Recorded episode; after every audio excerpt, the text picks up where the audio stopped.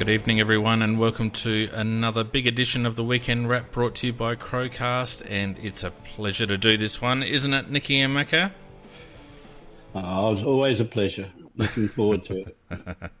Particularly this it's just one, a though. little bit more, a little bit more special.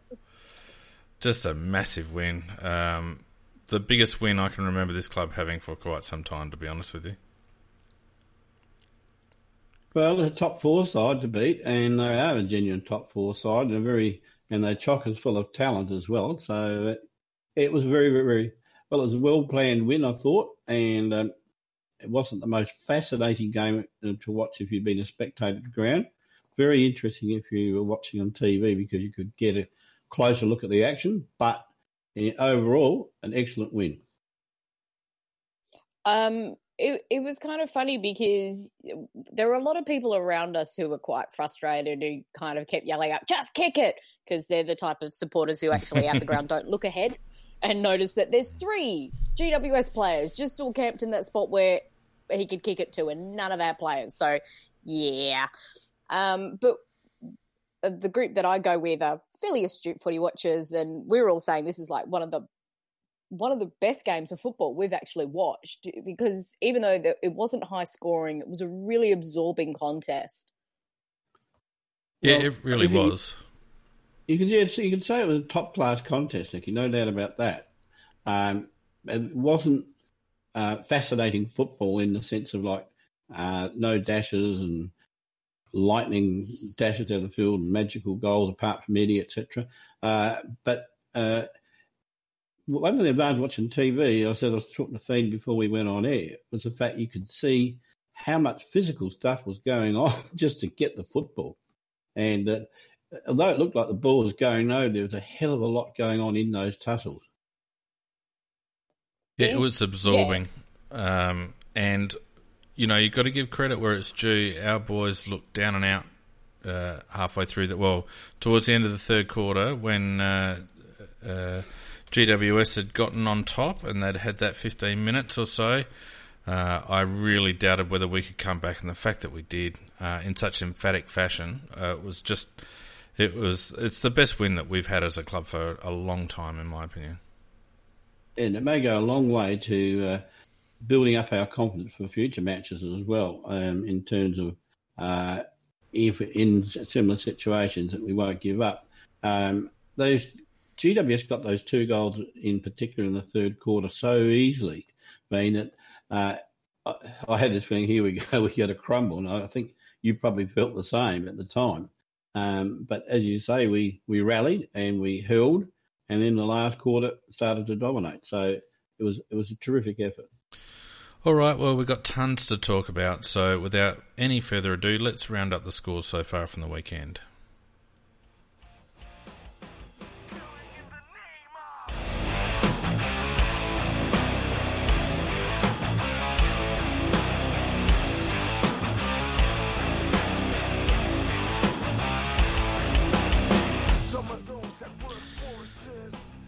Uh, one out of five so far.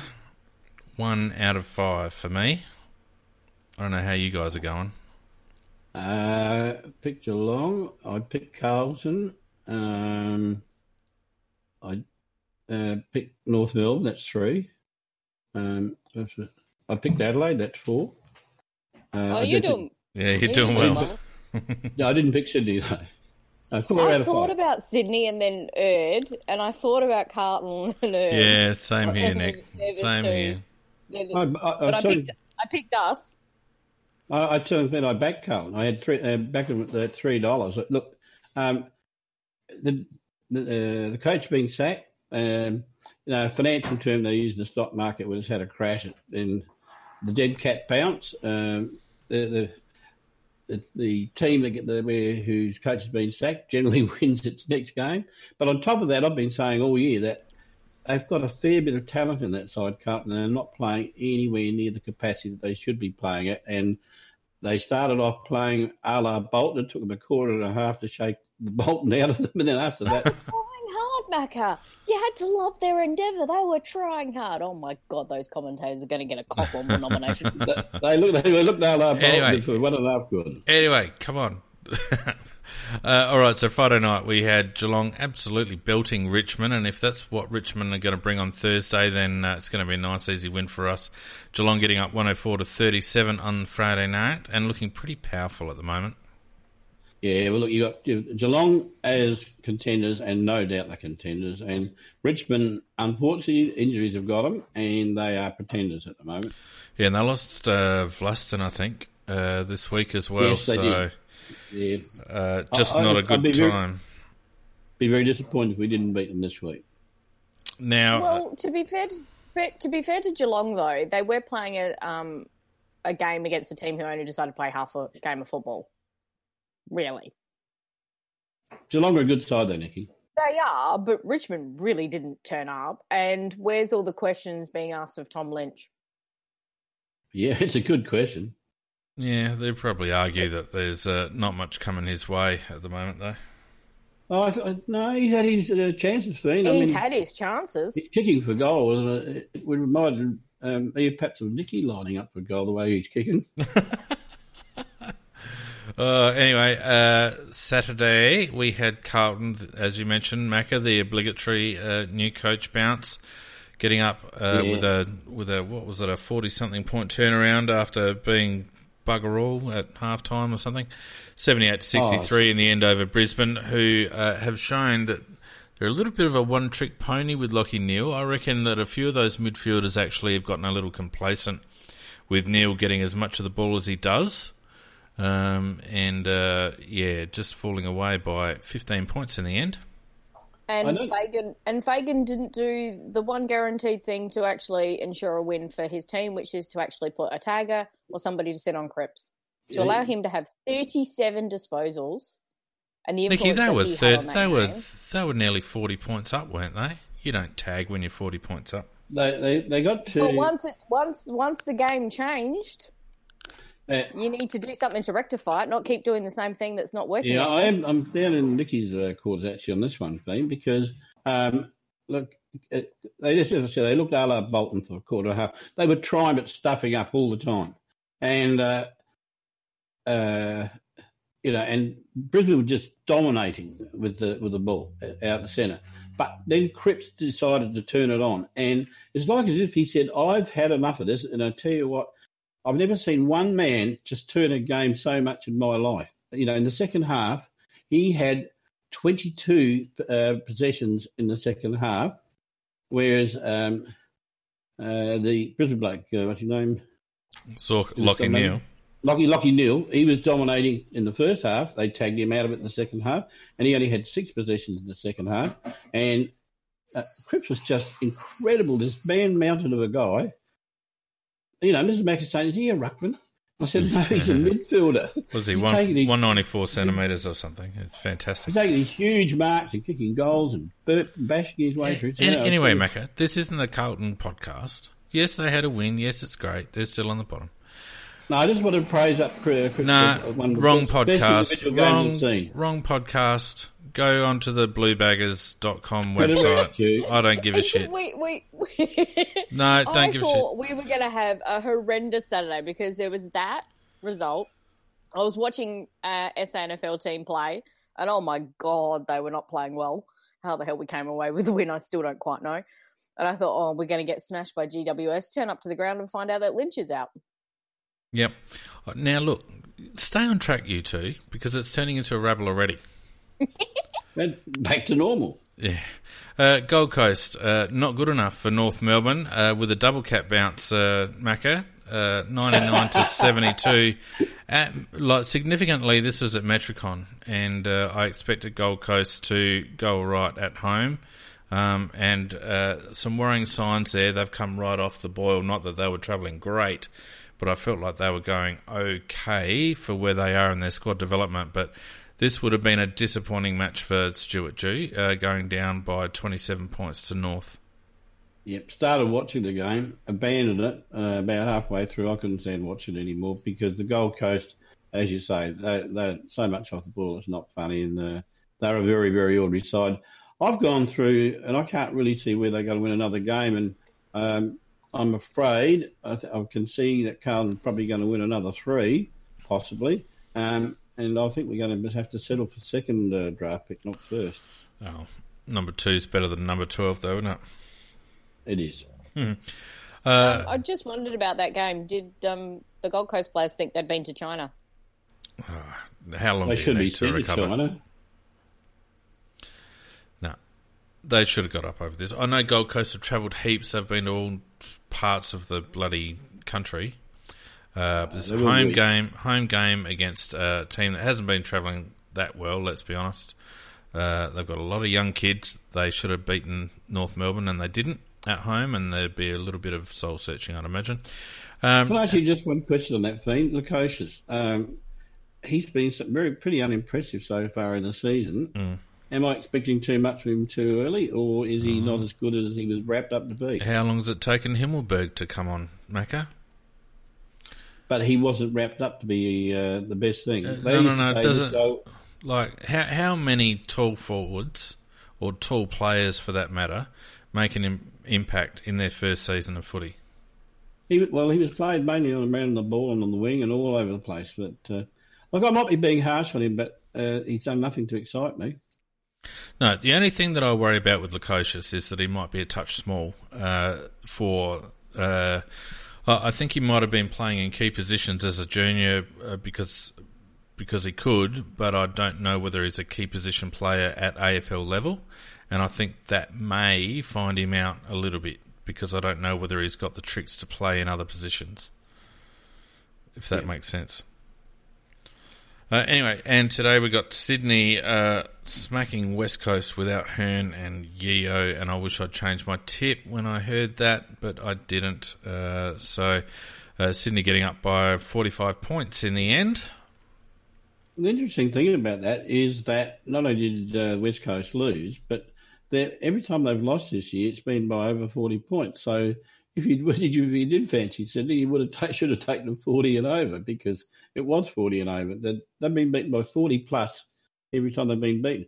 Uh, they they didn't give much of a yelp at all, really. And uh, to Sydney's credit, uh, they they really uh, their young blokes went well, and uh, Buddy was on, of course. That that makes a big difference when Buddy's on. Yep. And uh, well, look, they were far too good how much the uh, loss of Hurn hurt them? Well, I think he hurt them a lot actually because oh, um, I think Yeo, Yeo, that and Yeo, cost yeah. them bloody so 13, well, 15 tackles it. a game. Yeah, first of all, yeah, they've lost it where the action is, and then they've lost it where they're defending it. So yeah, good point. He's he's a very underrated player, um, particularly in Victoria. Yeah, yeah he wins he hard balls, Nicky, and he tackles a lot as well. Yep, absolutely. Um, all right, but enough of that crap because who cares? We've got Collingwood and Melbourne on Monday. Who cares about that? Uh, Collingwood should smack them, but Melbourne will probably win. Uh, so let's get on to our game, shall we?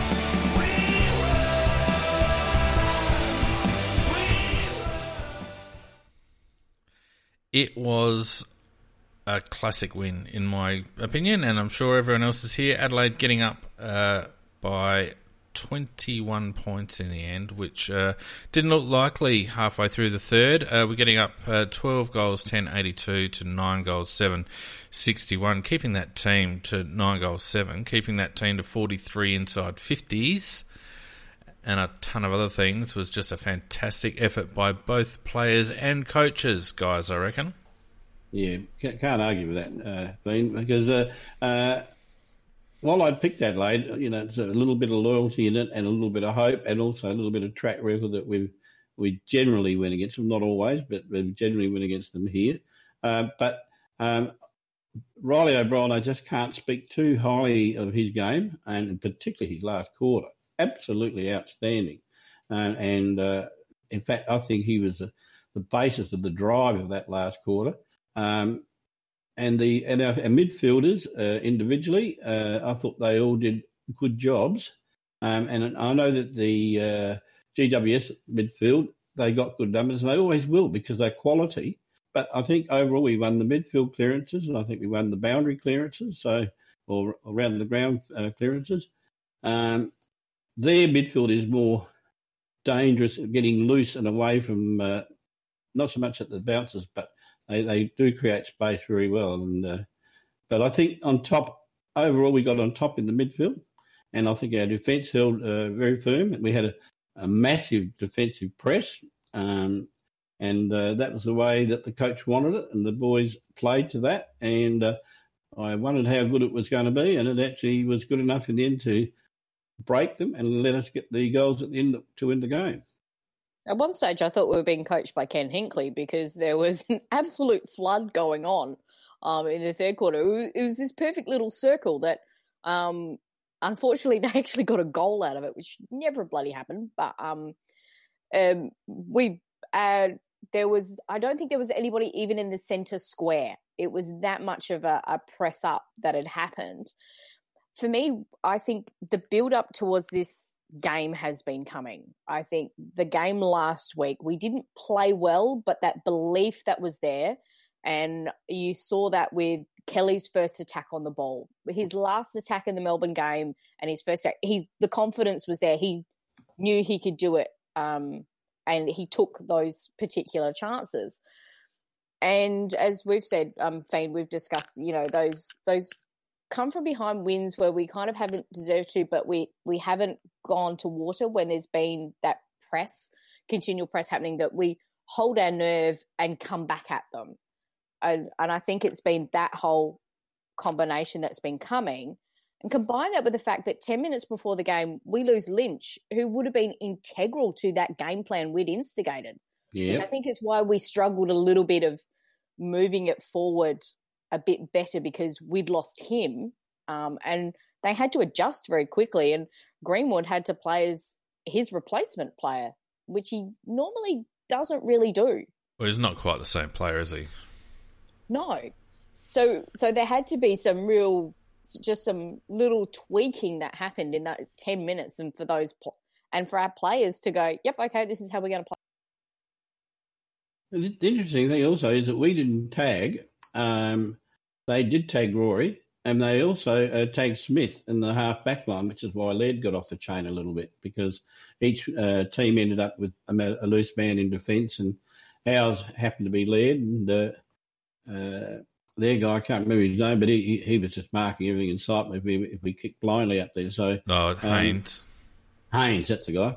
Um, yeah, so uh, they, as I said, they tagged in two positions. They tagged in the middle and they tagged on, the, on their half back line. But I couldn't see any hard tags that we applied anywhere. No, I don't think we had the personnel for it. Mac, to be honest with you. And I think personally, it looked to me like rather than concentrating on individuals, we're concentrating very heavily on their ball movement. Um, you know, we had a, a, really tight, compressed grid going, didn't we, Nick? Um, yeah. You know, our our defensive uh, six were pushed up really, really high uh, for large parts of the game. Uh, we didn't want to give them the corridor under any circumstances, and it took GWS a while to to work it out. And really, um, it was only that period in the third quarter where I felt like our midfield just tired a little bit and probably dropped concentration just a little bit. Uh, that yeah, one, they, of, one of them in particular. Well, yeah, but I think all collectively, Nikki, um, I know who you're talking about, and I don't disagree, but he wasn't the only one. There was a few others that were caught uh, on. Yeah, a uh, little bit yep. watching.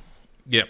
Uh, just concentration. It, w- it was a tiring game plan that they implemented. There's a ton of running, and our blokes for 90% of the game uh, ran defensively really well. Um, but just in that period, Which, uh, it yeah, was when. on that though. Yeah. I think that's why we had the change in the last quarter of the setups that we went with because of what had happened in that third and the tiring that had happened. Yeah. So for the entire last quarter, Miller was in the midfield. Yep. Almost yep. the entirety of that quarter. Yep. Um, and, we, and, we, banished another player out. But uh, Brad Crouch had run with uh, Coniglio. That's the one, one, the nearest we got to a tag. And I thought he did a very good job in keeping Coniglio down uh, through a very uh, moderate game for, uh, by his Coniglio standards. Well, he got enough of his own ball, and we, will talk about individuals in a minute. But I, I, think I felt that overall the game plan was sound. Um, it relied on one or two individuals uh, doing uh, playing to the, the utmost of their potential, and I felt uh, they did so. But I, I, just felt it was a very disciplined game, uh, and when the game was there to be won, some senior players, for once, some senior players stood up um, and it was very pleasing to see Tex and Sloane and Betts at the death, along with Huey, um, really uh, put their mark on the game when it mattered because there's probably a criticism of our team at times that we haven't been able to do that. I thought that mark of Tex's in particular was an outstanding fillip to the team and uh, a lift to the whole team to see Tex actually leap off the ground like he would have about three or four years ago and take an absolute patch screamer like that. So, uh, and I think that that did mo- uh, motivate the team a lot. It was interesting to say uh, to hear what he had to say about that after the game, Macca. He said, "I didn't know I had that in me." Now, what does that tell you about his confidence aerially? Yeah, it's a big point. I didn't, I didn't, I missed that point. Um, that that actually did say that uh, he's hasn't really been trying to do it. Well, not so much trying, of, but hasn't really felt that he, and it shows with the one-handed, you know, efforts and all the rest of it. He he clearly doesn't have confidence above his head, um, and he clearly feels within himself that his uh, better days, younger days, whatever, are behind him. And I, I don't know, I like. I still feel like he's too heavy, and I, I feel like he's definitely too heavy. Yeah. I feel like he tries too hard, and I just wish he'd be a forward. And at that particular moment, all he did was see ball, jump at the ball, took the ball, and that was just a classic forwards mark. And that's really all we want from the bloke. Yep. I, I think it's also that it was I've stuffed up because he fluffed up that kick. Well, yeah. Just prior to it. Yeah. And that's and often and you're both ex well, one of you's not ex footballer, but you footballers, you know, we've always been coached. If you make a mistake, go fix it up. Yeah. Yep. Yeah, don't don't think about it. Go fix it up. So I, to me, that was that was the next one. He was just like, I have to go at this because I fluffed that up. We've yeah. got to get another chance. I've got to fix it up again. Yeah, I saw um, that same way, Nikki. And hopefully, it gives him a lift in confidence that he's actually actually capable of doing that. Uh, he also, the, part of that statement, though, Fiend, you, you kind of got to work within also the way he presents himself is he very much downplays his own skill set mm. on, on a lot of things. He's he's very self deprecating. Yeah. So I th- I think you kind of have to take that statement with a little bit with that in mind as well. Well, yes, that's all well and good, but at the end of the day, he's paid to take marks and kick goals. So, yes, I'm sure there's a thousand reasons, but at the end of the day, what he needs to do is more of that.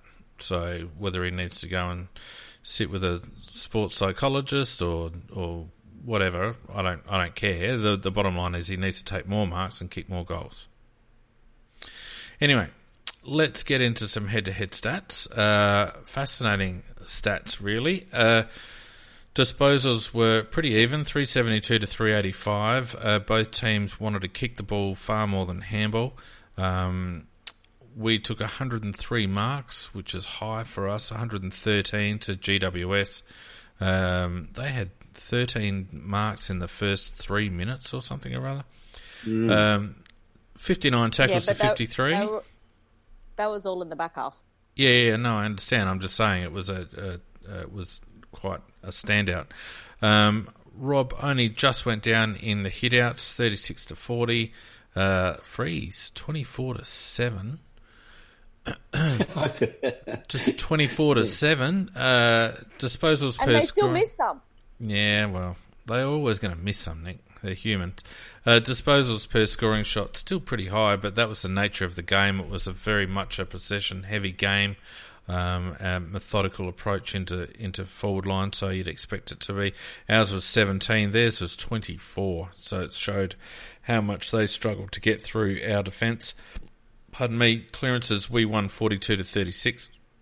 Uh, rebound 50s, uh, they won 43 to 34. Inside 50s, I said that's the only thing I got right on the rev up. Uh, and it's probably the only thing that Cam and I got right collectively on the rev up, uh, was that if we held them to under 45 inside 50s, we'd win. They had 43, and we had 56. Um, so uh, we did limit their forward entries, which did frustrate Cameron at times, I felt. Uh, although they did play a very interesting forward setup, we'll get to that in a minute.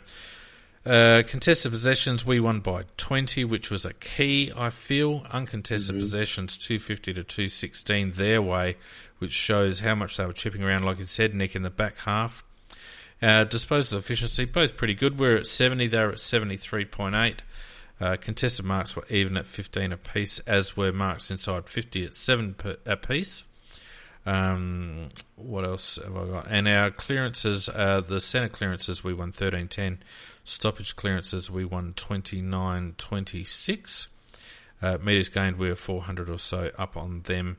Intercepts about the same. Tackles inside 57 to 10.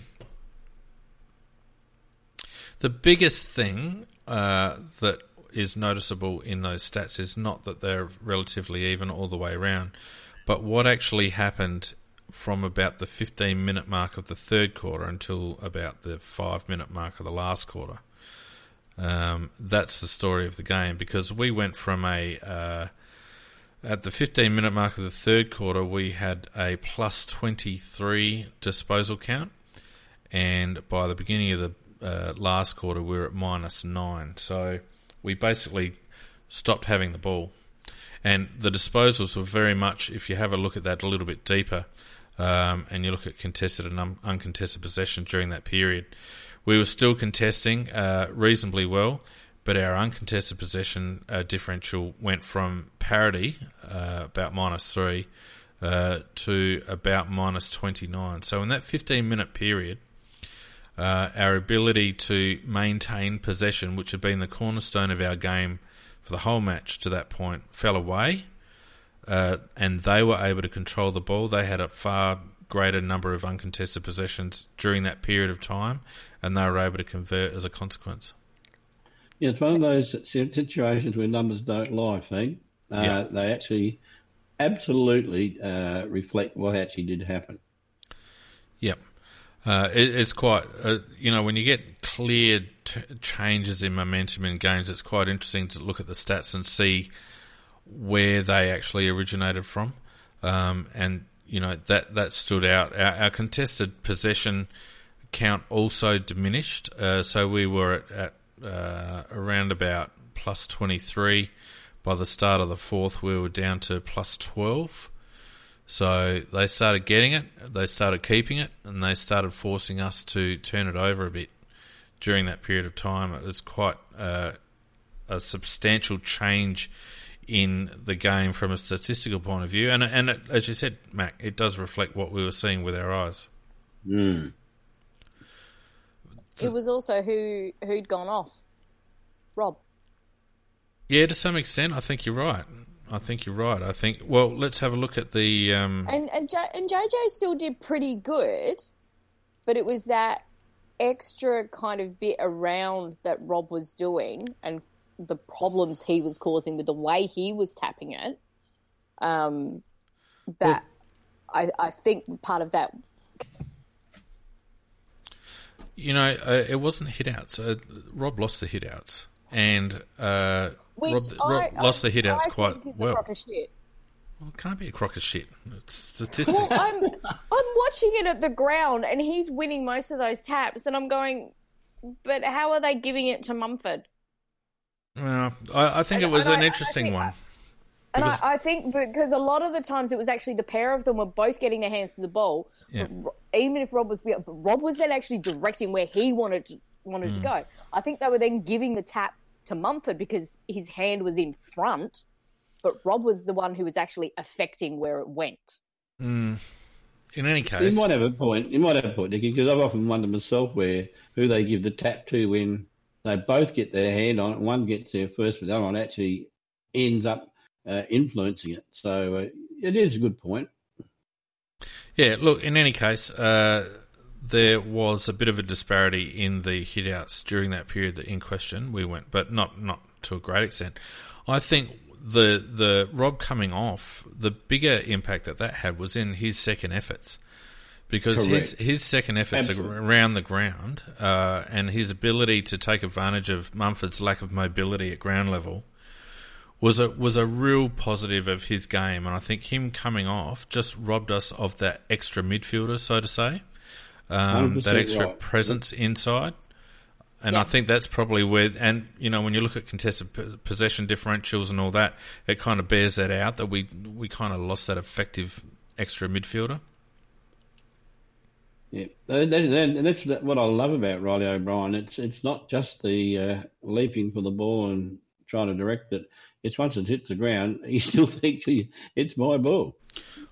And uh, or he protects his his midfielders, and and that's something that I've watched him grow into in the SANFL, and and that's why we've always considered him to be a Sauce clone because Sauce at his peak, when he was at his greatest, his nickname in the club was Tall Mid. Mm. And to me, Rob plays that same kind of way um, because he is physically very similar um, to Sauce, and and that's a great way for him to get involved. And he's also he's got a very good footy brain. His only problem is his pigeon toes, which affects his disposal, um, and he can't do anything about that, unfortunately. Yeah, no, look, you know, and we'll get to individuals in a minute, but I, I thought, uh, I, I, thought that uh, his input was key to our winning. And, and you rightly pointed out, Nick, when he was off during that third quarter, uh, it did have an impact. I, also felt that a couple of our midfielders just uh, uh, dropped their concentration levels somewhat. I, I felt that uh, Brad stopped running defensively. I thought that Cam Ellis Yeoman stopped running defend, defensively. We were getting less out of Matt Crouch during that period of time. I just felt like we were starting to tire. Um, and that's why uh, throwing Miller in in the last quarter was a really good uh, idea, just to just to uh, spread the load a little bit more. And also, oh, I don't know what they did with Sloane, but I also felt like they they freed Sloane up somewhat.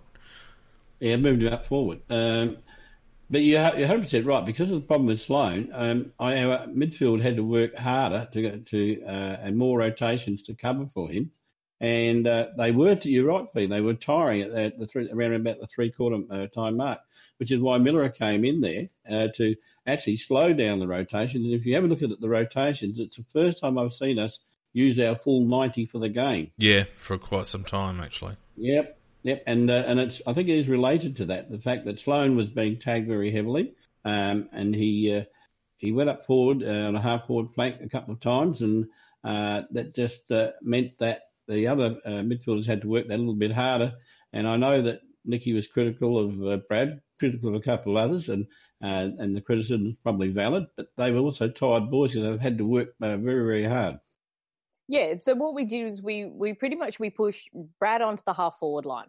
Now, occasionally, for when it was around the ground, he would come up and work as part of a high half forward and become part of that midfield if there was a ball up or a throw in, and then he would drop back again. Center square was Miller was always in there, um, and it was a number of the others that is that would be around him. Sloane was in the center square um, quite a bit in the last quarter, but we did the normal thing of pushing him up forward, which was when he got um, that mark on the goal. That was when he was he was pushed forward for that one. It was very interesting in that when it was about the last two minutes to go, that who Pikey pulled off, which was Greenwood, um, uh, and I think it was actually Douglas, and he sent on Gallucci and Cam. Correct. And, and he had quiet words with Gallucci just before he put him on. And I really like that because to me that shows exactly how much value he sees in Gallucci. Now, there was one kind of thing he did, and where the ball was around, he was being pushed around, he's spinning, you know, any other player. So if it was Douglas, he would have fallen over and stayed on the ground. Yeah. But Gallucci is very Eddie like, keeps his feet, spins around. Where's the ball gone? Where's the ball gone? And it, and it was really reminiscent of what you see Eddie do in the forward line. Um, but I thought it was very, very interesting that uh, that's who he wanted on for that last little push to ensure we kept the win going. The other thing which they they didn't show. So there was about two minutes to go. The GWS bench held up a great big sign. It's orange, and it had one word on it, which was "win." We then kicked the two goals. Didn't really work for them. Well, maybe they're messaging to us. I, thought, I thought it was very nice that, that they gave us that message. but I, I thought that was that was kind of interesting. And Davis, after match, he said, "Yeah, we got a bit loose when we tried to win, and that's when they got the goals." Mm. Yeah, well, they had no choice, really. They had they had to take more chances to try and get through. I, I and felt, all that time, win means Nicky is they had to take chances. As that's been saying, that's all it means. And the, and the way we'd set up our back line, so whilst you said we didn't tag anyone specifically, we kind of did in the back line. So it was always where possible, Hartigan was on Cameron. well, that's not tagging, that's And Ty- defending. Yeah. Yeah, that's defending. But um, sometimes we're kind of happy with what we wanted Talia closer to goal. We had him on Himmelberg, and, and Himmelberg only really got away from him a couple of times. We didn't have Talia lead. close to goal. Talia was up high. Hartigan was he the was. one close to goal. Correct. Ha- Hartigan was on Cameron Um, for most of the night. Hartigan was. was. uh, Talia was taking marks at bloody half forward at some He was, stages. playing, he was trying to follow Himmelberg. But that, yeah, that's when he was following his man, who was supposed to be Yeah. the, the deepest forward. But you're not going to let your man go forward. I, I actually Um, found he that still doing. I actually found the the matchups of those two quite interesting because in my mind, Talia was always going to go on Cameron, and Hartigan was always going to go on Himmelberg, and I, I found it interesting that they tended to have Talia playing higher, covering uh, Himmelberg, and to a lesser degree, what's that other guy's name, Mac Thomason or someone, uh, yeah, Tomlinson. Yeah. uh, and and Hartigan was pretty much one out Cameron for much of the night, and I I, felt other- felt they did a great job, but it wasn't the matchup that I expected.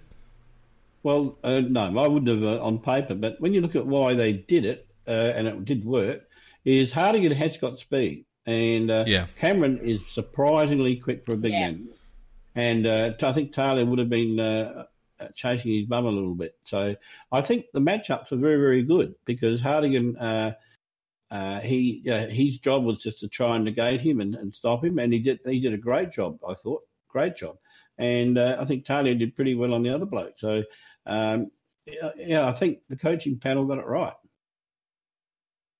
Yeah, um, uh, two areas still of concern. I think our, our forward 50 work is still a little bit um, on the nose.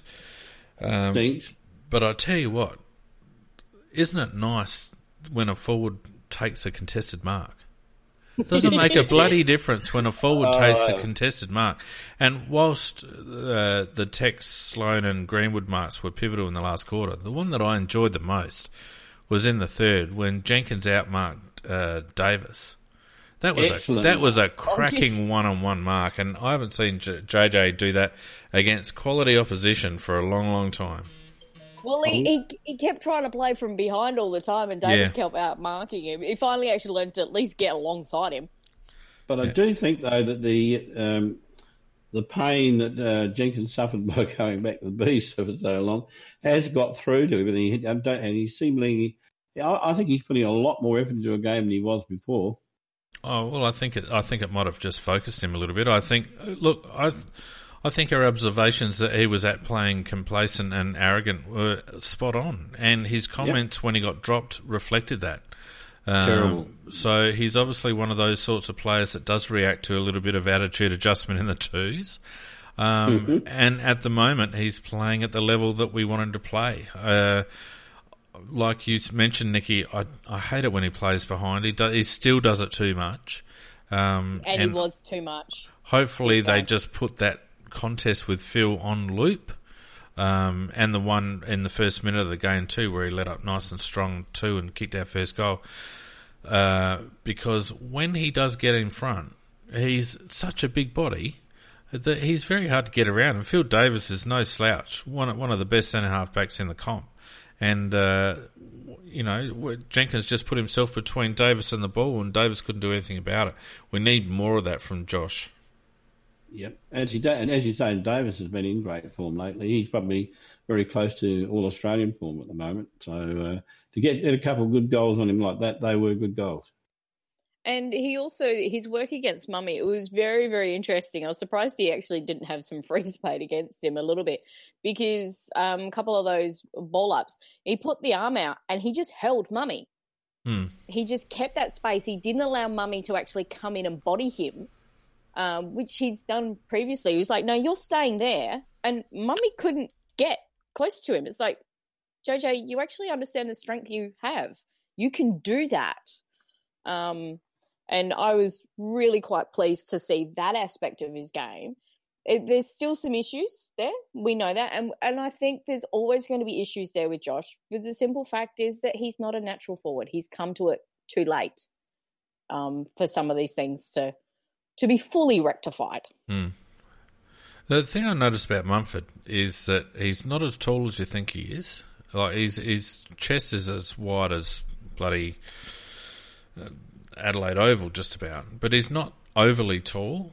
And uh, one thing they mentioned in the commentary, which I didn't really take into consideration, but it's it was a fact, and I think it is telling on him, is that he didn't have much of a pre-season which means that No. uh, he's hasn't got a huge amount of uh, gas in the tank, and I think that showed as the game wore on because O'Brien uh, just ran him off his feet, really. Yeah, And I, I would be surprised if he actually did played more than 50% game time because it looked like he was only playing about half of each quarter. He was only on for the like the start bit. Then they took him off. O'Brien was still on. Then they had their secondary ruckman come in and up against O'Brien. Then we'd take O'Brien off for only a couple of minutes. JJ would go in, and then O'Brien was back on again. So I'd be very interested in the time on ground stats between 80, the pair of them.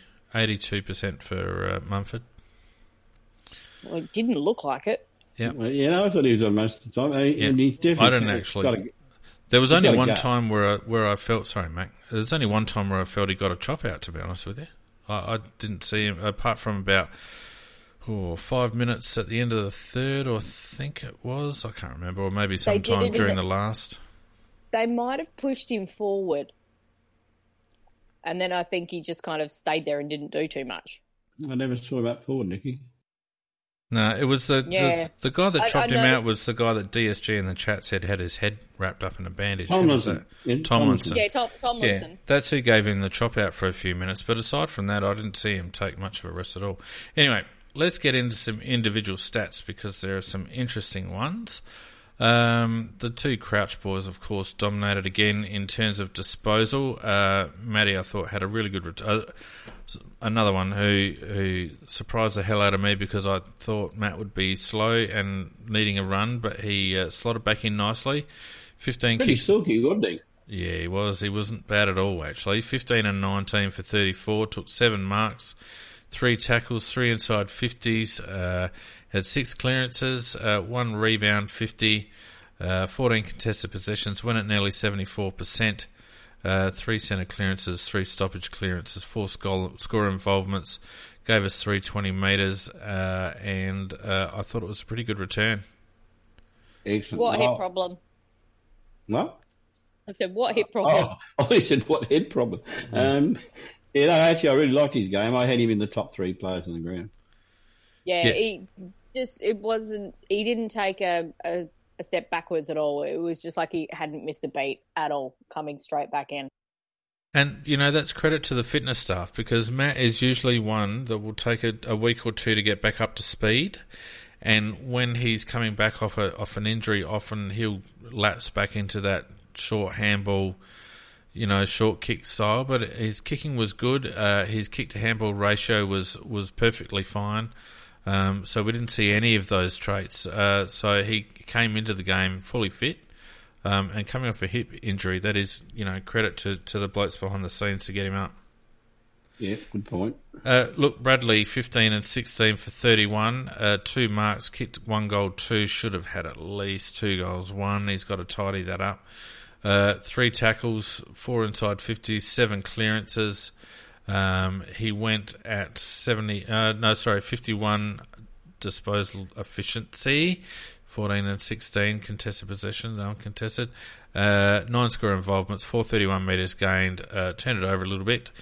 Uh, still a bit untidy with the ball, and But I like his game, though. I thought overall, all the points you made are valid, but uh, and I'm not going to argue against, against those. But uh, no, Brad, we don't win either. He, he, I agree with that. He, Yeah, he had, I thought he had a very good game.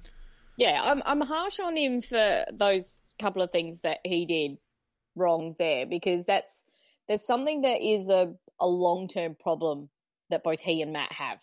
Um, they they both are not. You can't really trust them in terms of a defensive run. Matt's gotten better, but he's limited by the pace that Matt, that Matt can go. Brad, of course, has a bit more pace than his brother, so he should be better at it. But he's naturally that's not his instinct to do that, and he and as you pointed out before, Fiend, Sloane's had to remind him that that's what he should be doing. Hmm. Hmm. Still like But- his game though. He Yeah, worked very yeah, hard he on still had a, still had a good game. He did work hard on Coniglio. So problems still little things to get him to that elite level of midfielders, which is what most of those GWS midfielders are. Is he's got to fix They up are. that side, and he's got to stop getting his teammates into trouble. He's Uh, very yeah. fond of giving the ball to teammates who are under pressure. Yeah. that applies to a lot of others too, don't it? He, he, he gets a lot of ball under, under pressure. And uh, I, I. I had Brad in our top three as well. Mac, there was one time on the outer wing where he's had the ball for a couple of like five seconds. He's looked through his options and he's given it to Alex Keath, who's just about to get absolutely That was a shocker. Absolutely and, shocker. And Brad does that two or three times a game, and it's not always under 100% pressure. So that um, one would know, but that was a, a very clear cut one and in your favour there. Yeah. Uh, but it, I still like the rest of his game. Look, I think um, a lot of some of it is positioning. I think Matt tends to work um, back of the play a little bit. Brad tends to get forward of the play a bit, Right. um, and I think uh, neither of them run defensively terribly hard. But I think it's a bit easier for Matt because he don't, doesn't overcommit up forward. Um, and maybe that's an instruction from the coaches that you know they don't. You know, Brad Brad is to be more offensive, and uh, Matt's you know to be more defensive. Who knows? Pete did uh, point out an observation a few weeks ago that he felt that the midfielders were playing in, in, in separate zones during the course of games. So maybe that's maybe that's part of it. I don't know, but I would I like think to see Matt. with that. Yeah, I reckon that's right. I, I would like to see Brad, uh, if he's going to play forward of the ball and if he is going to be an attacking midfielder, he's got to convert his opportunities. And both the points he kicked on the weekend were gettable goals. Uh, one of them could have been critical. How many score involvements were he involved in? Uh, quite a few, nine. Yeah, that's what. I'm I'm sure he's used as an attacking weapon, and Matt's used as a defensive weapon. Yeah, I, I think I think that's how it is. Uh, but that said, that doesn't excuse him from chasing when it's his tur- turn to chase. And there's been a few examples where Brad doesn't do that. Yeah, I, I can remember the couple of you talking about. And he was looked absolutely pooped. Yeah, he did, and I think he runs quite hard forward. Uh, you know, but it's not a good look when blokes are just blowing past him. You know, he's got to be able to give those second and third efforts, Mac.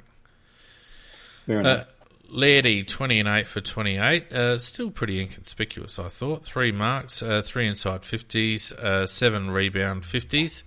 Uh, he only had five contested, went at 82%. Uh, six score involvements, 547 metres game, which surprises me. And six intercept possessions, which surprised. I didn't actually notice Lairdy all that much. Um, well, then you, the stats actually uh, bear out the way he played his game because, as you said, I think only five contested possessions. Now, um, because Smith was the man that was being marked and he couldn't get the, the amount of run that he normally can, yeah. um, Laird was the man who was getting the easier balls. And, Yep. and as you say, but he doesn't have that same type of leg that Smith has. Mm. So, um, yeah, look, I can remember the ball being given to Led a lot, a lot of times, and then a lot of times under pressure as well. Um, but you know, um, a reasonably good game, but not an outstanding one. Yeah, I think that's a fair assessment. Uh, certainly wasn't a bad game. Uh, Miller came into the game uh, in in the last quarter, as you guys mentioned, sixteen and five for twenty one, nine marks, uh, five tackles, five inside fifties, um, two rebound fifties. Uh, went at seventy one and a half percent disposal efficiency, uh, four score involvements, uh, 309. I, I felt he was quiet for periods of the game, uh, but he was quite pivotal, pivotal, pivotal at times as well, particularly in the last.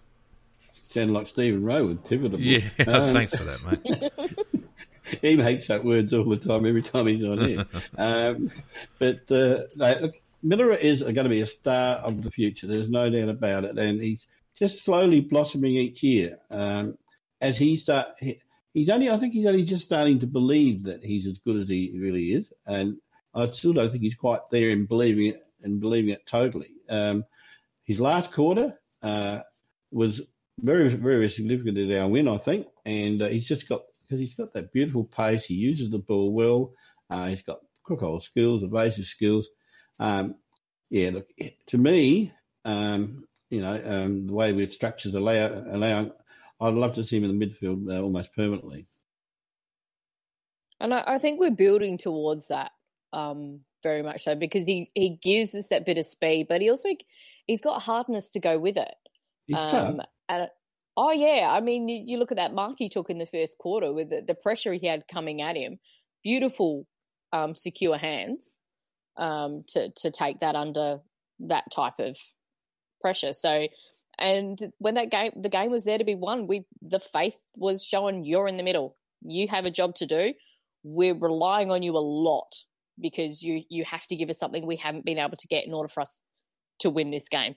And I think he was very integral to that win in the last quarter. Yeah, yeah no, look, I I kind of disagree to a bit to an extent because he had 12 kicks in the first half uh, and only four in the second half, and two of those in the last quarter. And I think that the thing that Wayne's got to do is be able to get possessions when the game isn't on our terms. Uh, I think he looks very good as part of a link in the chain uh, and part of the process when the process is working but he needs to be an influencer and a disruptor. And I think at times when the game turns, sometimes Wayne isn't as involved as he could be. And I think the stats again kind of bear that out a bit. Um, and I think whilst I felt like his move into the midfield in the last term gave us a little bit more pace and a little bit more presence, it wasn't him that was uh, that was uh, distributing the ball. It, like, no, it, he, he wasn't distributing, but what he was doing was that he was stopping them to get that breakthrough, that fast break out of the middle. A couple of times they, they got the, they seemed to get the clearance and they were trying to get out, and he was the one who was closing them down, stopping them getting that that ball out. So to me, that's the setup we were having in that midfield to stop them, but also then allow us to get control back and get it going our way. Mm. Yeah, I, I, actually agree with both of you, but uh, I think Bean's right. He's uh, that's why I said before that he's he's starting to believe in himself. Once he totally yeah. believes in himself, I think he's going to be very very good. Oh yeah, yeah oh, no doubt about that. Yeah, re- really valid points. Um, now where was I? Um, yes.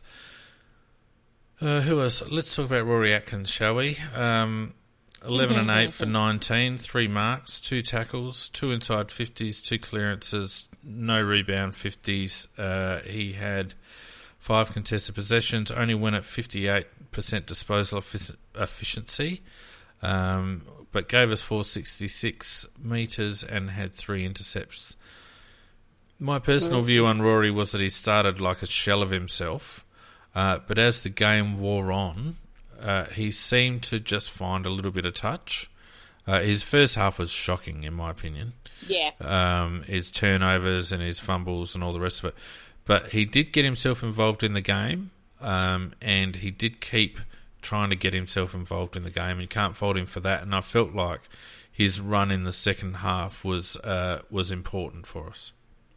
Correct. Yeah. Uh, Oh, I didn't actually see there were two, there were two first. I didn't see him do a squib for the game. Maybe I missed it, but I, I didn't see a squib. And uh, the other thing I didn't see was an unnecessary uh, dancing on the spot and twisting and turning when he. Uh, I think he was a lot more direct when he took the ball, and I'm sure he's had his ass caned during the week about his previous game. Um, so, and you're right, Ben. He started poorly, and, and but I thought by the end of it he was playing reasonably well.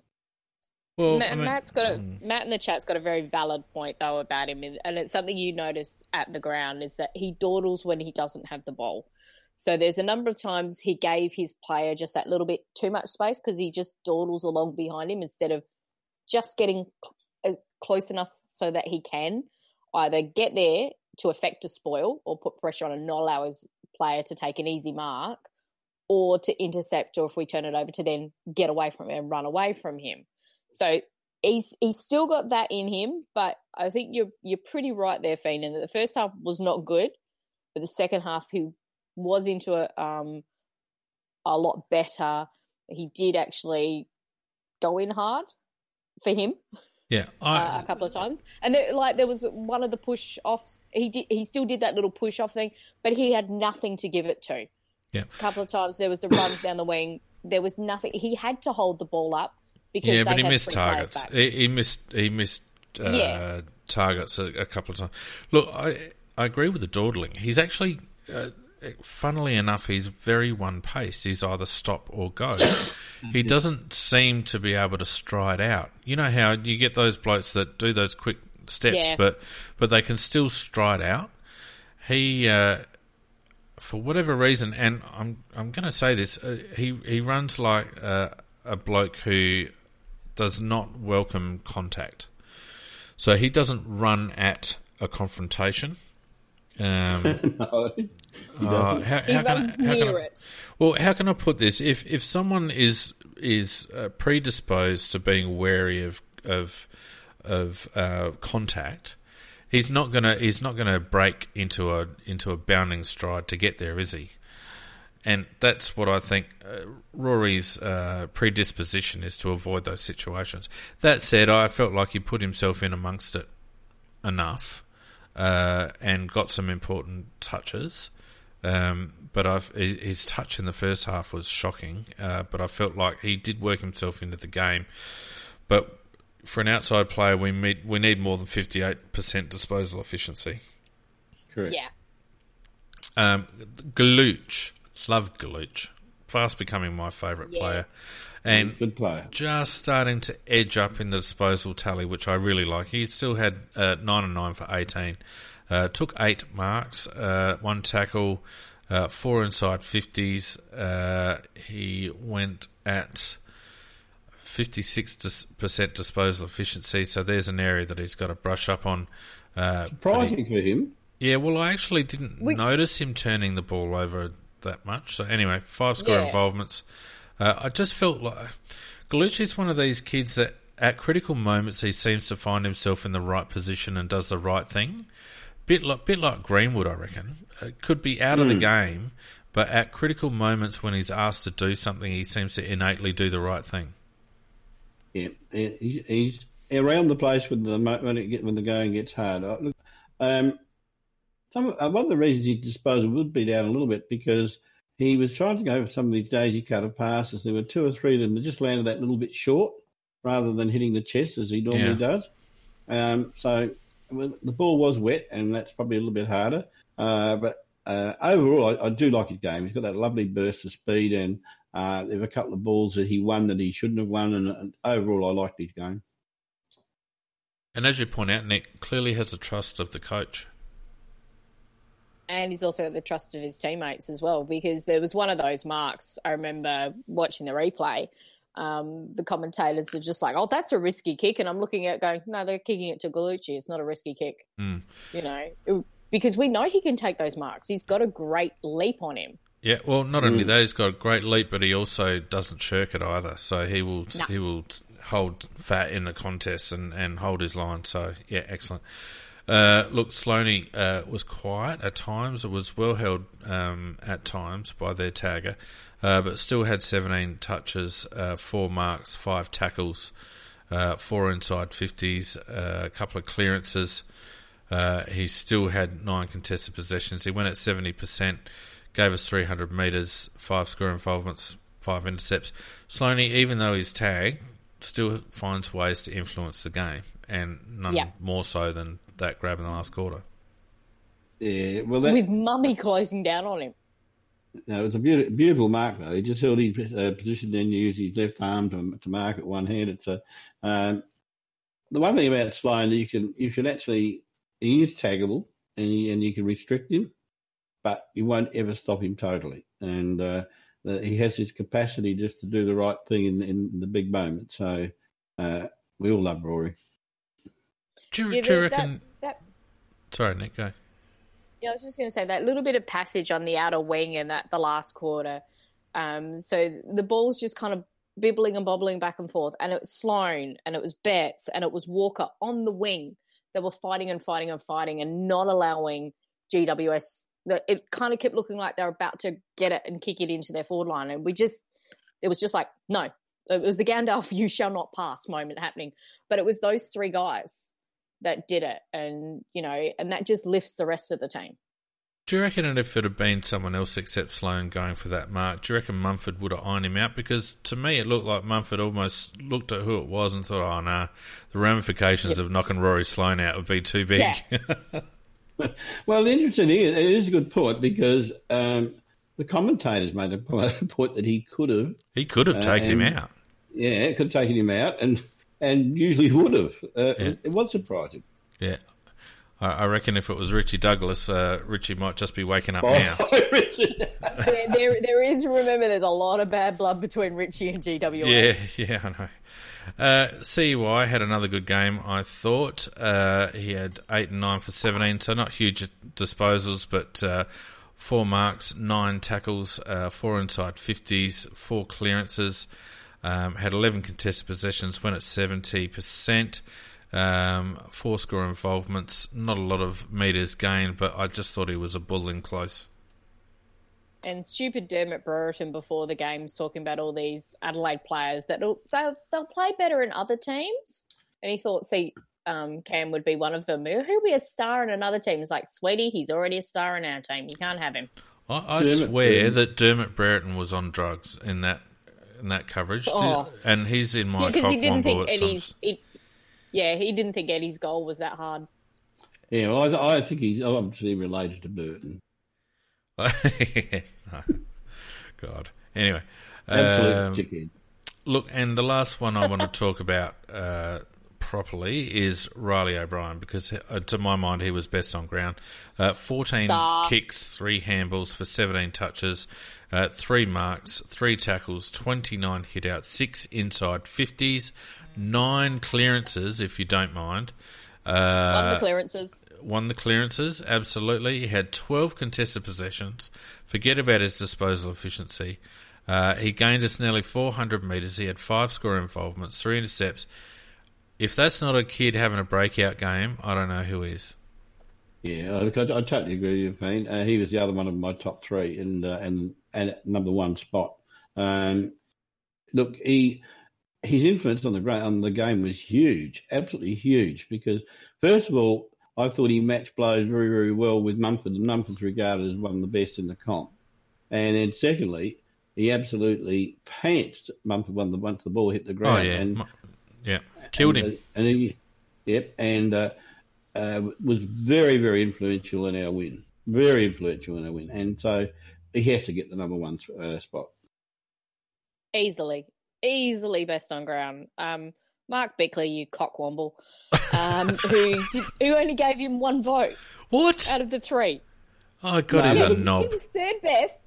Brad was first, then Matt, and then Rob. No, no, no. Those two have no influence on the game if Rob wasn't getting it first He's such a the way he was getting. it.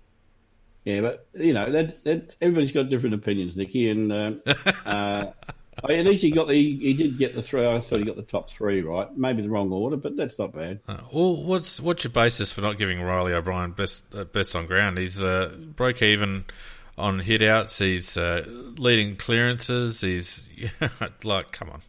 The only thing he didn't know, do was hit the scoreboard. For goodness sakes, well, he kicked it behind. but- so they always say those things, you know, like assholes. His opinion, he's got everybody's got one. yeah, look, I, I'm so pleased for Reilly because look, he he entered the team with a lot of doubts. Uh, he was the part timer, just uh, the placeholder until Sauce got back, and I must admit when Sauce wasn't named this week. My immediate thought was that the coaching staff had decided to sacrifice Reilly this week in order that we could have Sauce fit and firing for the uh, game against Richmond. Um, I think you're right, but I think that backfired on the, on the, on the coaching staff. Well, what we saw is a kid who just decided that he was going to take the game on, and um, you know, against against a beast. And his second efforts are fantastic. He stays inside the contest, Reilly. So you'll often see him actually getting a, a handball back from a midfielder. Um, you know, second or third possession. Coniglio gave him a beautiful um, handball. Yeah, but one stage, Rob, Rob tapped it down. Coniglio, Coniglio got it, then kind of tapped it forward, and Rob just ran straight on. Went thanks. Yeah, off he ran with it. Yeah, so I mean, all we've got to do is remember that when Reilly's got the ball from a uh, free kick, uh, someone just needs to take a handball, take the pressure off absolutely, the kid. Absolutely, just take the pressure off the kid. He doesn't, and you could see Mumford every time he was standing the mark, he was getting as forward as he possibly could to put pressure on O'Brien's kick, and well, he should. But yeah, it was just a, a, fantastic breakout game from Reilly, and I've been a doubter, and I'm no longer a doubter. Whether he remains our number one ruckman when Sauce goes down, I'm not quite sure, but he's certainly done his chances uh, no harm whatsoever, and uh, he proved himself to be capable at the level, in my opinion. Yeah, he's got a massive tank on him, hasn't he? Massive tank. Yep, one of his strengths, and he used it against Mumford. He ran him off his feet. Yep. Uh, look, I thought Tex uh, was poor until he was good. Um, six um, marks, um, two goals, so two. Um, he was creating some great movement. He was supplying some beautiful leads. We kept freaking kicking to Jenkins, who always had two players on him, um, high bombs instead of the smart kick. Once Jenkins had led to the pocket, taken that extra defender, and then Tex was actually doing a lead further away from his defender, had a break on him. Beautiful kick to him would have worked every time we kicked it to Jenkins. Yeah, Only once did we kick it to yeah, uh, Tex on the lead, and that was Douglas's one good thing he did. I so, can remember two or three like that, Nikki. You're quite yeah, right. no, there was a lot of it. He was doing a lot of really great work for absolutely no respect from the rest just, of his teammates just watch in the delivery and watch, line. What's your chord there, Nick? Um, look, I've heard that a few times now from people who have actually gone to games, not only in Adelaide but also interstate. So it's probably time that we actually look at this a bit more closely um, because uh, one thing we have been guilty of over the last month is some pretty poor inside 50 work. And yeah. uh, our inside entries are pretty shallow. Um, I don't we've, we've feel like we're stopped. structured. I feel like our forward line's always quite crowded. Um, yeah, so t- so teams are working very hard to do that, and, G- and this GWS game was perfect for it. They were working very hard to stop us getting the ball anywhere within 10 meters of the about 16 meters out so we could have that nice kick in. Um, they were making us kick from about um, about 75 meters out so that enables them because they were always having Haynes as the, the free player which then we're having to kick over quite a congested pack. It had to be that higher kick because we were slowing the ball down to work it around and and they had the same problem as well um, because of the way we were doing it. So I think it was a lot to do with the nature of the game and the way it was the ball was having to be brought in. So we we still need to be smarter about what we're doing. I think you're right, Nikki, and I think um, the way the game was played, it was not a game where forwards are going to get a lot of easy kicks, um, and uh, there's a, often they, they do they make leads, but um, as you said, that sometimes the lead might not might just be a little bit too difficult, or by the time they kick it that far, that's going to be spoiled, etc. Because um, there's no doubt about it. They, they they brought in all these rules so you wouldn't have congestion in in the forward lines, and uh, the coaches they just find their way around it. I think it's even worse than it was before. I still don't think we're playing a terribly good structure up forward, and I don't particularly think that our big forwards are, are working well together. I felt like Tex and Himmelberg had a better um, pattern between the two of them in terms of their running patterns. I don't think JJ's a natural uh, footballer, so he often doesn't um, lead at the right times or to the right spots, and I think that probably has an impact on Tex as well. Yeah, not enough, not enough spread there. No, they're either both at the same contest or one of them's blocking up the hole for the other one. Uh, what there's not enough room in front of our tall forwards to lead into half the time, and uh, often we go we're getting pushed wide. We're kicking to small blokes as a consequence. You know, it's it's still a bit of a mess. Um, so I don't, I don't know. Uh, I don't know what's to blame. It's it's hard it's hard to know what's to blame, but uh, it's certainly not cohesive at the moment. But it just shows the value of contested marks because uh, taking a a big strong grab can uh, cure a multiple of ills, can't it, Macca? And uh, we saw in the last quarter that a couple of grabs up forward uh, was all it took. Well, we had four contested marks that got goals uh, in the third and fourth quarter. So, no, I went Jenkins. Jenkins was third quarter. No. He took that strong overhead mark. Was that the third quarter, Jenkins? Yeah, that was in third. Yeah, so Yeah, the third and the fourth, we got four. We got four goals from contested marks, Yeah, and and that's probably more than we've had all year. Yeah, well, pretty much. Look, of the rest, I thought our back six were really solid. I thought Talia and Hartigan played really well. It's good to see Talia uh, back in some form because I feared for him after the last couple of weeks. Um, Yeah, but he was back to his that one. solid self, and I thought he was uh, really good. Um, and I think they both, I think our back six benefited, benefited from having Hartigan back in the team. And I really don't think we can afford to. I would, if we're up against a, a small forward line, I'd rather see Talia and Hartigan in and Keath playing small, or even Hartigan playing small, rather than dropping one of them, because I think that the three of them have a very good understanding, and it does allow us some flexibility in terms of if one of them's getting uh, beaten, we can flick them around a bit.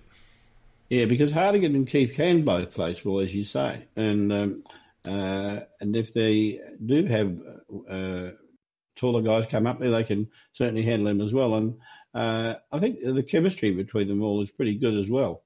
Um, I also like to say say that Kelly, I thought, uh, was pretty solid for a change. Uh, well, not not for a change, but he's not noticeable. I thought he's pretty solid for.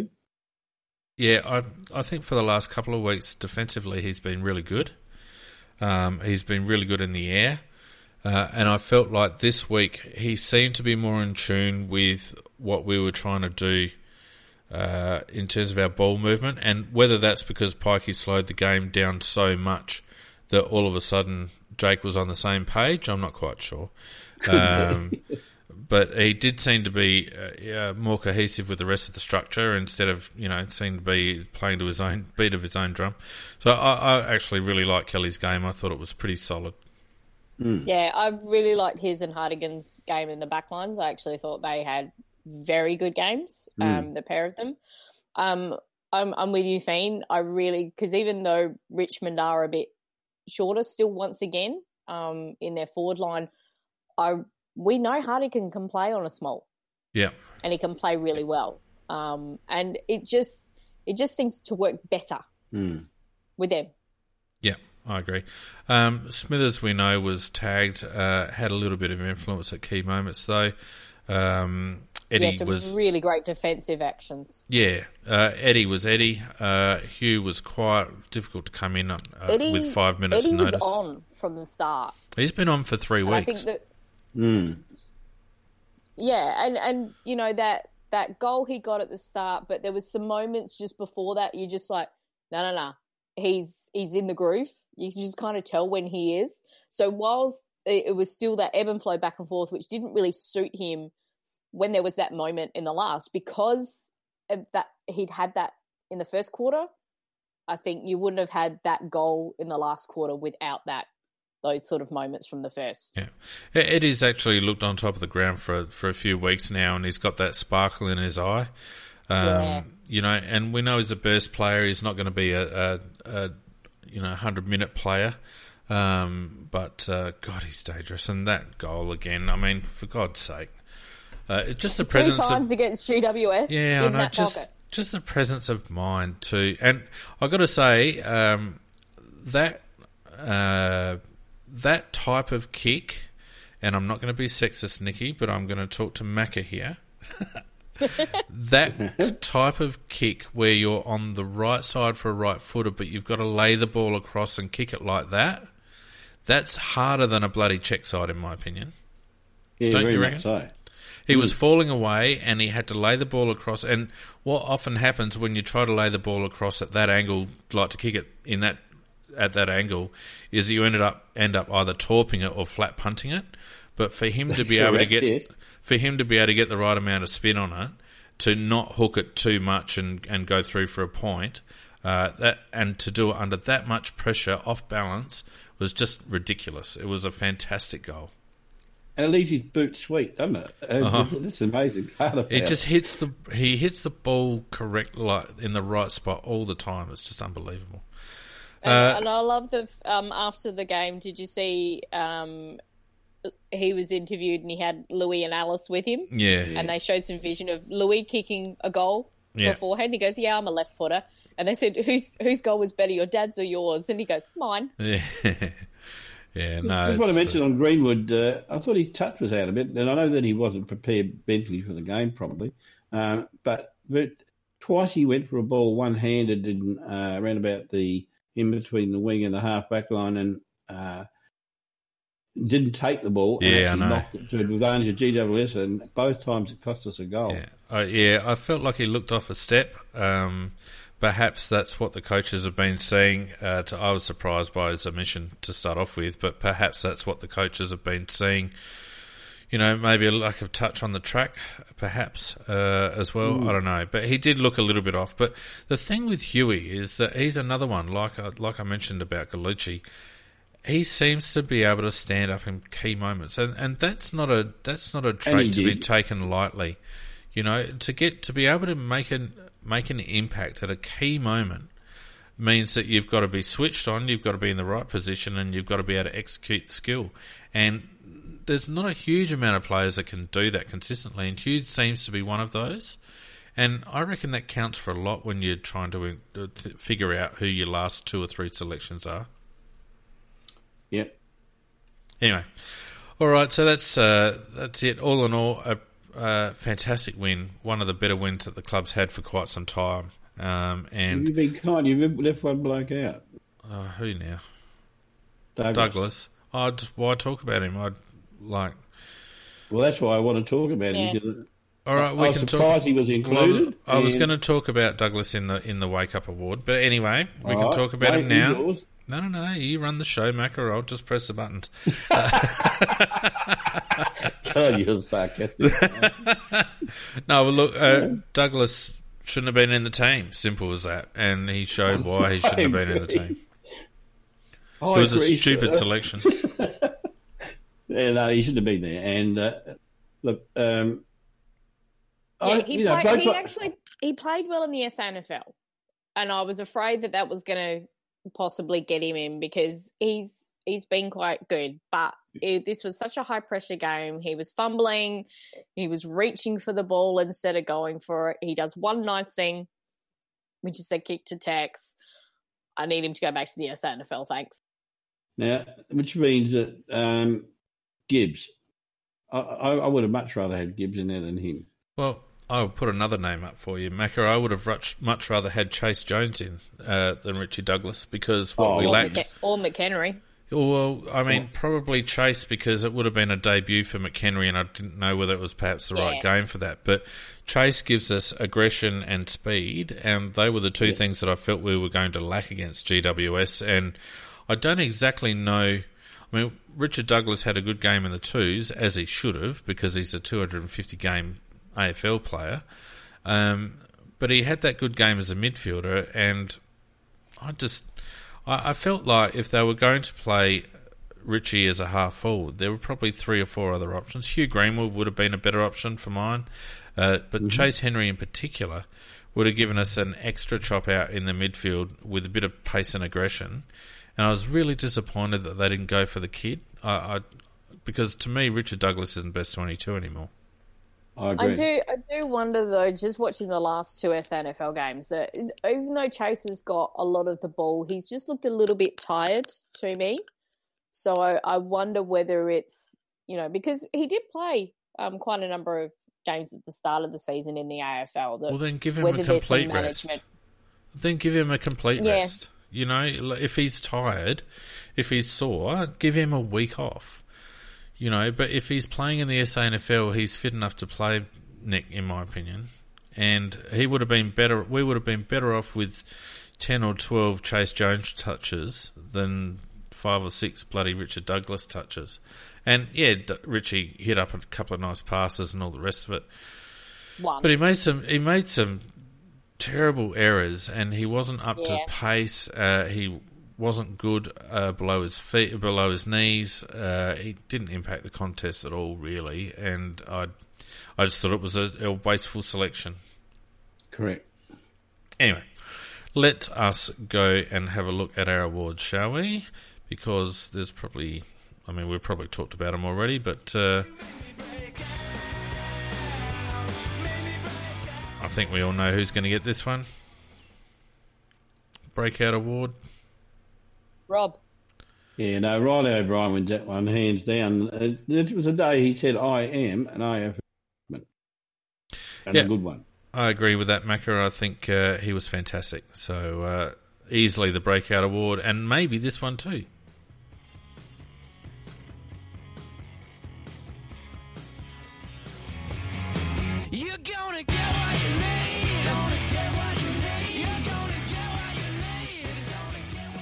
Probably fighting with Matt Crouch and maybe um, Cam Ellis Yeoman, I reckon. Sorry, I because the music was breaking up all the time. I don't know what. Oh, award we Jet, could do. Jet, of the, Jet of the Week, Macca. Rob. Um, yeah, I think I'll go with him. I'll go with Rob. You happy? Honourable mention to Matt Crouch, I reckon. Yeah. Yep. Yep. I, I think the the way that Matt came back, that it wasn't, as you've said earlier, that he normally takes one to two games to just kind of get his touch, and he was just like bang on song, Yeah. Which makes still- me think that he he was possibly ready for last week's game, but we didn't want to take him on the trip up. Um, to Darwin and back again in the, the heat, that it was Mm. obviously a, a good decision in terms of the, the fitness stuff. Yep. And this one I think we've already spoken about, haven't we?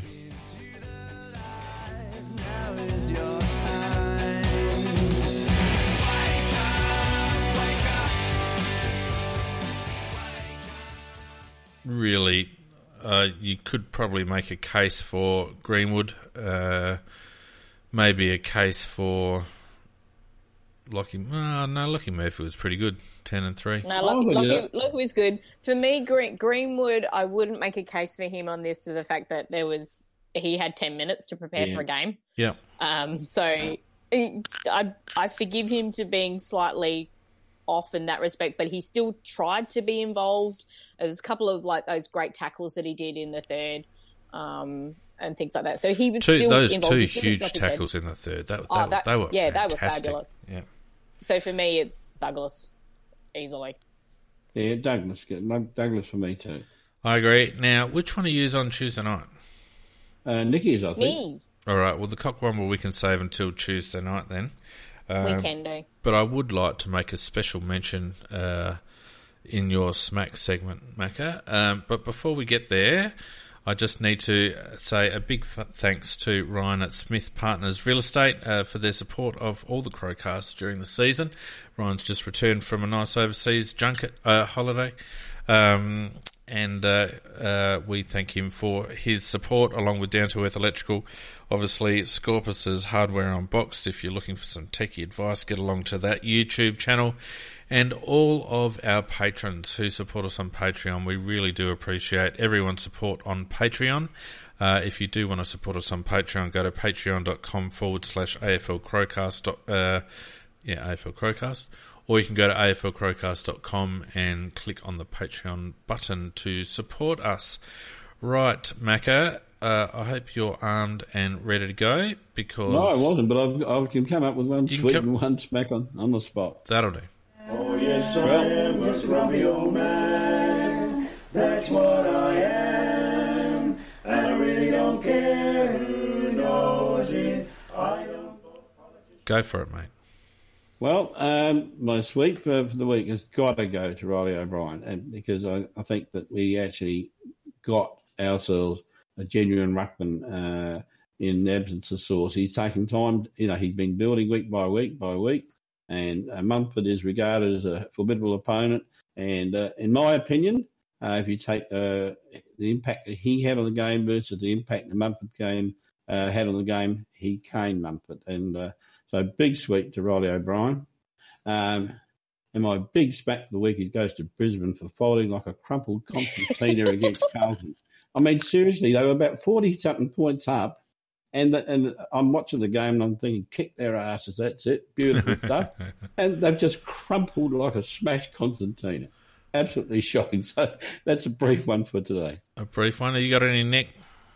Got a little bit of time. Oh, he, he's he's going to feature in uh, um, Cockwomble, but Kane Cornes for outing the um, uh, the umpires' results as to who paid frees, etc. in our game. Um, think he might get a bit of a please explain from the AFL about that. But He's also. I think I think a small smack actually needs to go to Reilly O'Brien though, because he very naughtily said what his results were for the 2K time trial, whereas we just say who what position they finish in. We don't say what the time was. But he said he actually ran the 2K in um, six minutes. Was it six minutes thirteen or something like that? Oh, and one more, one more smack, and that's for the, the to the uh, scoreboard review system. My God, it is it is just getting worse and worse. What and was it wrong is with that? time. Oh, No, in the other games. Yes, in the other game there was Yeah. one there was clearly a goal. It got because uh, they, they looked at about seven bloody shots of it from side on. There was one shot from front on, which was the one that we watched on uh, watching the game. You could clearly see it was a bloody goal, and they settled for a point. Absolutely wrong. And uh, the one shot, I mean, they looked at all these positions, and apparently the reason they didn't get around to looking at the front on shot was because they got 41 seconds to come up with a, with an answer.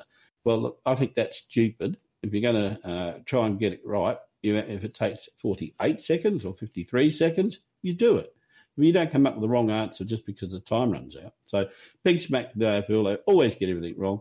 Get a, get a, a bunker, get professionals in, do it properly.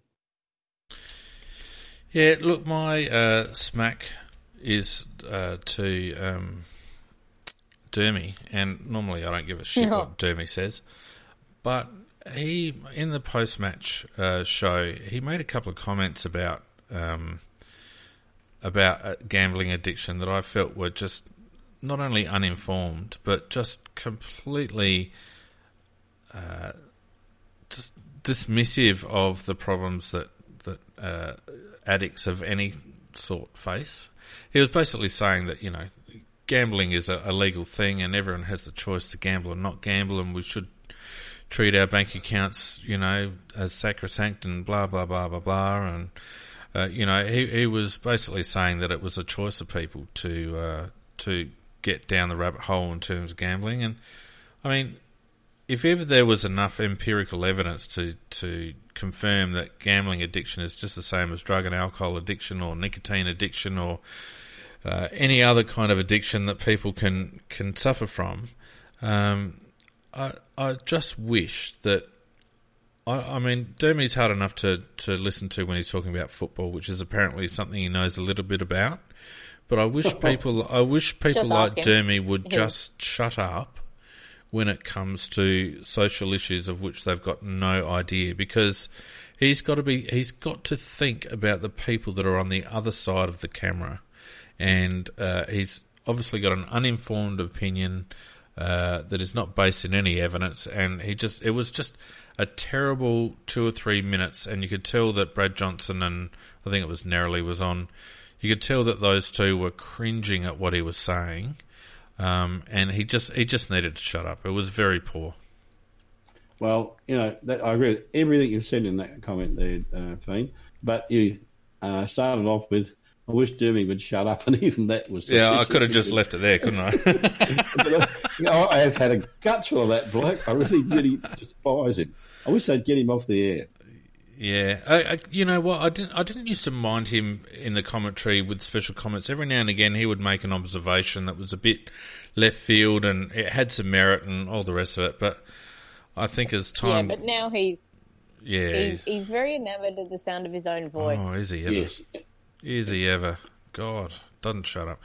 Anyway, look, uh, thank you to everyone on the Spreaker chat once again. We'd, uh, d- I'll give you the challenge there at 557 comments, see if they can get to 600 by the end of my uh, little outro here. Uh, we do appreciate everyone who listens to us live, either on Spreaker or on Facebook or on YouTube. So uh, if you're listening to this now on demand, don't forget that you can listen to us live on those three platforms. Uh, you can also listen to us on demand just about anywhere, including iTunes and Spotify and just about everywhere else these days. So uh, don't forget to leave us a review or a star rating or whatever it is on your particular platform. That helps us out with our search results.